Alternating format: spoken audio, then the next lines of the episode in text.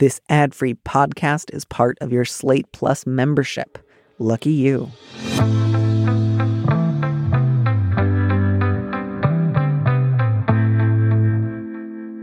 Hello, welcome to this mini episode of Big Mood, Little Mood. I'm your host, Danny M. Lavery, and this show is for you, our Plus subscribers.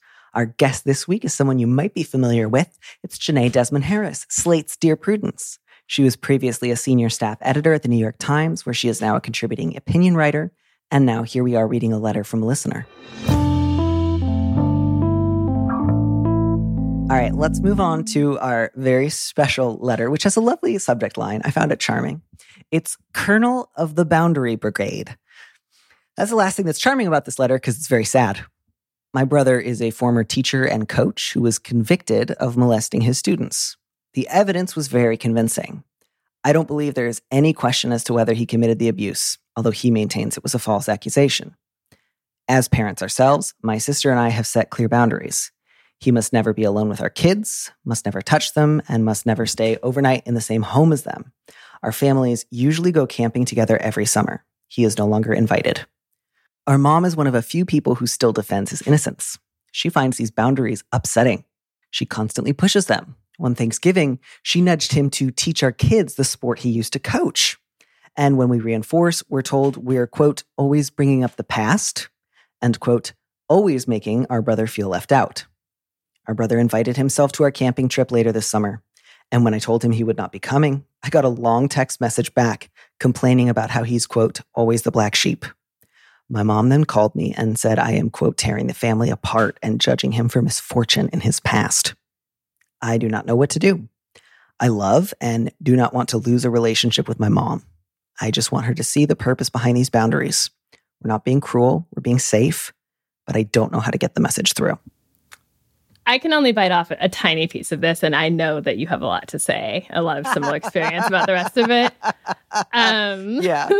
Get us started, please. Yeah, I'll just get us started. Um, the last sentence says, I want her to see the purpose behind these boundaries.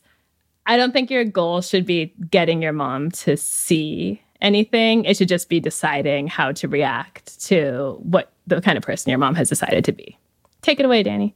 I mean, I really agree with you there. I think I'll also just start by affirming that, like, letter writer, your brother was not merely arrested, but also charged. He wasn't merely charged, he was also convicted. Mm-hmm. Um, your mom saw that just as much as you did and she still chose to ignore that convincing, straightforward evidence. So I, I think you're stuck a little bit in this trap of, I love my mom. I want to believe the best of her. And so I need to think of this as just a, a, problem of not understanding. Like she just doesn't see the purpose. And if she ever really got it, then she would choose to do the right thing. That's not actually what's going on here.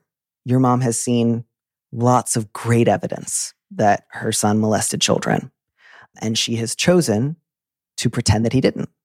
She actively lies to herself and to other people about the fact that he has molested children. And so it's not it's not a lack of understanding or explanation on her part. You could sit her down with the most elaborately detailed script that was so uh, you know emotionally persuasive, logically persuasive, went through everything in clear, methodical order, and at the end of it, she would still say, "My son wouldn't hurt a fly." Um, so as long as you want to try to play the persuasion game with your mother, you will simply be running yourself ragged like on a little hamster wheel. it, it is not lack of evidence that your mom's problem. Exactly. And that can be really difficult because she's your mom. Like she's your mother. And I'm sure you have seen her in other areas of your life act well and responsibly and with care. And so part of you is just like, this doesn't make any sense. This is not the person I believe her to be. I have to think it's just a lack of understanding because to do otherwise, I would have to hold like a horrible and painful truth about my mom. And who wants to do that? I think one of the most painful parts is that the mom clearly cares about her son, the brother, more than she cares about her grandchildren, the letter writer's children, and the letter writer's siblings' children. And that really hurts. Like her interest in I guess, sweeping things under the rug or rewriting the narrative or being in denial is putting the other kids at risk. Like, if she wants him to come on the camping trip, like, there's a reason that he's not invited on the camping trip. And it's not that everyone's mad at him, although that's part of it. It's that there are children there and they're in danger. So that to me is um, a part that I think would really hurt if my mother took that approach to any children that I had.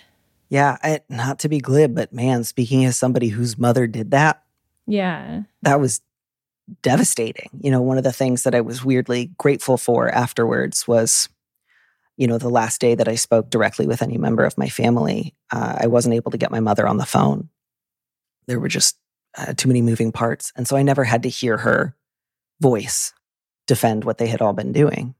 Mm-hmm. And I felt just like, oh, that was a nice, like, slight reprieve that I, you know, I, I had enough information to know that she had made the same choices, but I didn't have to hear my mother say it, you know? And that mm-hmm. that was nice. So I really share part of what I experienced in those in that day was just this shock of I had admired my mother. I had seen my mother act with great integrity in situations of other people's sons committing sexual abuse and harm. And so this was totally at odds with the person that I thought my mother was. And that was overwhelmingly painful and sad. Um, but letter writer, I think that the thing that will get you through this is reorienting um, your focus. So right now it's a lot on your mom and it's a little bit on your brother. Um, I want you to refocus on your kids because I want you to think about this. Right now, I have these like elaborate rules. And by the way, these are reasonable rules, not least because your brother has never admitted that he molested these children.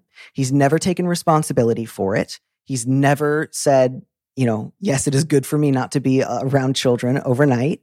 Um, so it's not just like, oh, there's this endless punishment. It's he's demonstrated he's not interested in prioritizing child safety. He's not living an honest life, and I cannot trust him as a result. That's just as simple as one and one make two. Like, which you already know, letter writer, but I, I just really wanted to stress that. But I want you to think about what these limits and these kind of Byzantine rules send to your kids, because there are a lot of ways that a child molester or a pedophile can harm a child without necessarily laying a finger on them. And some of those ways can be really difficult to untangle for years. So, right now, what you're, I, I, don't know how much you've told your kids. I don't know how old your kids are, but apparently they're spending some time with their uncle. Um, it's not overnight and it's not while camping, but it's some of the time. So, what you're saying to your kids is some of the time, I'm going to put you in close contact with a convicted child molester who's never acknowledged the crimes that he has committed, has never tried to make amends or live a better or safer life. Um, but as long as he leaves before the sun sets, that's fine. Mm-hmm. I don't think that's actually good for your kids. Um, I don't think that that's actually a safe compromise. I think that that's di- disorienting for your kids. I think that's going to be emotionally painful for your kids if it's not already. And I think it still puts them at risk of certain kinds of let's say like inappropriately emotionally freighted experiences with their uncle that as children they don't deserve to have and as their parent you should be protecting them from so i got to say my advice to you is make the bar if somebody wants to spend any time with my kids and they've been convicted of molesting children the the bare minimum has to be they've admitted it and they're committed to a safety plan and working with therapists. And if your brother's not doing any of those things, it's not, you can see them in the afternoon. It's, you don't see my children ever. Right. And to be clear, like my opinion about the brother doesn't come from the conviction as much as it comes from the fact that the letter writer saw the evidence and was like, there's no question. Like I believe what she thinks, um, she or he thinks more than I'm deferring to like a court in this situation. Yeah. Another thought I had was just on my first read, I was like, oh, the mom, she's in a really difficult situation, but she's actually not. Nobody is asking her to never speak to her son again or to cut him off. Like she could have a really loving relationship with him and like encourage him to get help and support him in whatever he needed to like rejoin society and not harm anyone else. And it's not loving to live in a lie with someone. Like that's not right, love. Yeah. That's danger. Yeah. So it's not even that much of a dilemma. Like no one's asking the mom to never speak to this guy again. They're just asking her to have some consideration for like the children, the family, and the other people's priorities. Um, like I said, it's just not a lot to ask. And I think that's something that should be communicated to the mom. Yeah. So I'm sorry, letter writer. I know that you said you don't want to lose a relationship with your mom. And so I don't say any of this lightly or casually. I get that that's painful, but I think you are not thinking of your children as much as you should be. And that's not to be like, I, I don't want to be overly harsh on you, letter writer, or to say that you've done something like horrible, but I do think that you need to stop letting your brother spend time with your children. And I think you need to be clear and upfront with the rest of your relatives as to why. And I think to say to your mom, I love you. I don't want to lose a relationship with you. I am done talking to you about relaxing these boundaries. I'm not going to. If you ask me to do it again, I will hang up on you. If you keep doing it, I will block your number. Don't make me have to do that. The choice is yours. Um, I think you've coddled your mother long enough. I think you have tiptoed around your brother to protect your mother's explosions for long enough. You know, for for even this like kind of bare minimum of a of a boundary, you're already being told like you're judgmental, you're condemning him, you're bad, you're tearing the family apart, you're judge, you know, you're you're holding on to the past. For that little already, you're getting that much flack. I just I think you're going to lose your relationship with your mom. I think you already have. Right now, mm. you hmm. talk to your mom sometimes, you see your mom sometimes, but look at look at your relationship with your mother. She yells at you for not prioritizing the fantasy that this child molester wants to live in. That's reality. That's such a good point. The relationship is already gone. Um, there's not a lot there to preserve. I mean, give her a chance. OLGCT, one last good clear talk, lay it all out, mm-hmm but do it with the awareness that she's kind of already told you what she cares about in life and it's not you and your kids. Yeah. And so I think you should say that. I think you should expect that she will come back with some version of you're even more judgmental than you used to be. This is awful. This is the worst. Be prepared for that. Feel very easy saying no. That's not true. Goodbye. Um, and if you want to say something like, if you ever let go of this or are willing to live on a different basis, you know, I would love to hear from you. But until that day, if all you have to say is you're being too mean, I'm not going to take that call. I'm not going to have that conversation with you. We're done arguing about whether or not it's mean to not let a child molester coach my kids. It's not mean. Do you think the letter writers should tell their kids, um, assume they're like elementary school age kids, I don't know, say they're nine and 10. Um, do you think the letter writers should explain the situation to them? That's a really good question. I was wondering, I don't know how much the kids know already. You know, if he was arrested and convicted, it may already be a matter of fairly public record. I also don't know how old the kids are. So I would say, I would say at that point, I would encourage you, letter writer, to reach out to like a mental health professional who works with families and especially with kids um, for their advice, like for specific advice in your kid's specific situation. Um, but I do think that you should be planning on having conversations with your kids, if not immediately soon, um, to explain why they're not going to see their uncle anymore. And I think you should also be prepared to ask some open ended, non fishing style questions about how have you felt in the past spending time with your uncle? Has he made you uncomfortable? Have you been okay? Um, and, you know, don't furnish them with possible answers like because you're imagining the worst, but they might have interesting information for you, like he makes me feel uncomfortable, or I don't really like him, or I'm sort of confused by this dynamic that I seem to be getting whiffs of, but no one's explained to me. Um, so again, like you'll want guidance from a mental health professional. And I'm not suggesting that you have like an incredibly detailed conversation with very, very young children right now. But yeah, you should be prepared to talk frankly to your kids about sexual abuse because it's, it happens. There you know, I, I think generally my thought is like if your kids could potentially be abused, you should be able to have some age appropriate version of a conversation about abuse with them. And I think like we cut off my brother and grandma because we care so much about protecting you from abuse is like a pretty good I mean it's a difficult message but it's a good message for kids to get um, mm-hmm. to hear about your values and how much you care about them and um, like how valuable they are in that way. Yeah, and again, it's not like, oh, we cut them off because we got so mad. It was we said the the thing that we need to be in a relationship with you is that we agree on reality, that he can acknowledge that he hurt children and that he's committed to living differently. And they won't do that. And as a result, we can't be in a relationship with them. But it's not like arbitrarily and for no good reason, one day we just turned on them. It was again and again, they insisted on having these special accommodations and pretenses uh, worked to their advantage at the expense of child safety. And, um, you know, it's not just about the worst case scenario of a child being like physically assaulted. There's also so many messages that kids pick up at a very young age about do I deserve protection? Do I deserve safety? Do I deserve an explanation? Is it my job to just keep quiet when I feel uneasy? Is it my job to make my uncle feel better when he's sad because everyone else seems to be working overtime to make sure he's never sad?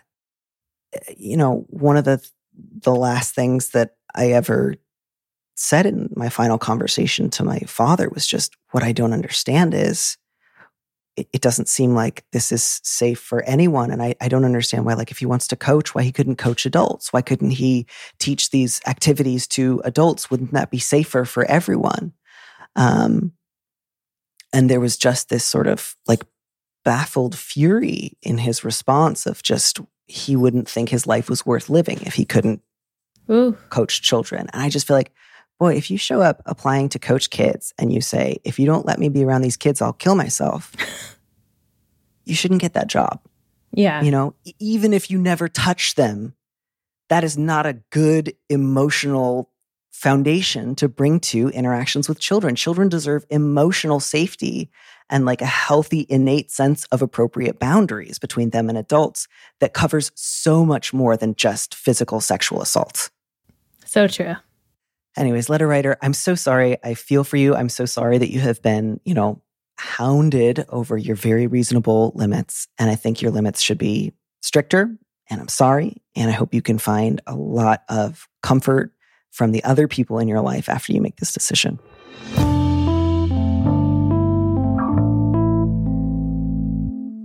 All right. We are going to move out of that, you know, mire and head into something a little bit easier to adjudicate. And uh, I'll read this letter and then it's the lightning round. So you'll have a minute to answer it and then I'll have a minute to answer it. Okay. No pressure, just the taking of the clock. Can it be less than a minute? Yeah, of course you can. Okay. Somebody once did it in like 40 seconds, which was amazing. Okay. Here we go. I have a close friend. We've been through a lot together, but he always lets me down by rescheduling our meetings. It happens pretty often, mostly for work or headaches or something to do with his wife. And I know he's my friend, and he's always super nice and genuinely sorry. He usually suggests that we meet up the next day. I'll bring you coffee, we can take a walk, but it still pisses me off. I hate changing plans, it ruins my day, and he knows that. On the other hand, I don't want to be a bitch about this because I don't want him to feel pressured to meet up with me, even though he doesn't feel well today. Friendship shouldn't be a burden. But I wonder does he even like me? Do I mean anything if he does it so often? And how do I react without putting a lot of pressure on him? I'm okay with this happening every now and then, but not like every week or two. Please help. All right, you can take a second, gather your thoughts. Let me know when you're ready, and then we'll start the clock. Okay, gathered. Beautiful. Go.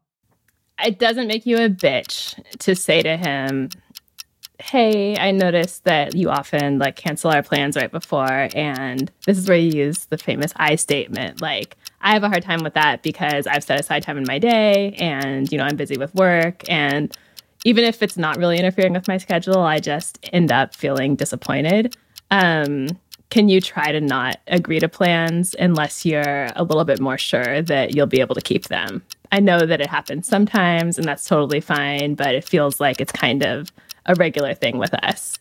Um, then, if he keeps doing it, I think you should not be so quickly available to reschedule. Um, that's not being a bitch either. So if you have a, a, Friday night plan and he wants to reschedule for Saturday, like, no, be busy. You probably are busy anyway. Um, I'm sure you have other friends. So make it so he suffers some consequences um, for doing this. The end. Beautiful. And in time, too. All right. It's my turn. I'll put the clock on. Here we go. You know, I agree with all of that. I think probably the best way to do this is to, you know, share with him that this really is hard for you. Um, and then try to solve it together. Like let him take on some of the solving it work. So to go and say, I know you don't do this on purpose. I know you care about me, but this absolutely drives me wild and it happens all the time. What do you think might be some good solutions? And he doesn't have to answer it right away, but maybe he'll say, Thank you. I've been embarrassed about admitting it, but you're right. A lot of these meetings have been inconvenient for me. Um, I would have an easier time if we could do something else. Or you can say, you know, why don't you let me know the next time you're free? I'll let you know if I can make it. Um, and then we'll hold it loosely. Um, anything that you can do to make sure you have backups in place. I agree with not always being available to reschedule right away. That's not to say you have to ice him out when he fucks up, um, but just to make it clear, you may not be doing this on purpose, but it's still damaging to our friendship and something needs to change. That's it. One minute. I am done. Can I have one more second so I didn't use my time? you did, at least by my clock, you had six more seconds. Yeah. Okay. Reclaiming my time. Definitely, I think um, if if he doesn't have good solutions, transition to a like we just hang out spontaneously plan. Like, let me know if you're free right now, and if, if I'm free right now, then we can meet up. Beautiful. I love it. I love it. I'm so glad that we got to end on a slightly night, lighter note than me too. You know, here's here's my uh, advice as someone who's been there uh, from having to to let go of family relationships. You did a great job with it, though. It's good advice. Thank you. I I love compliments. You also do a great job. Thank you.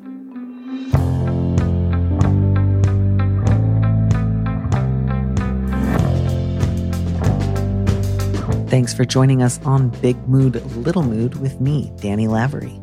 Our producer is Phil Surkis, who also composed our theme music.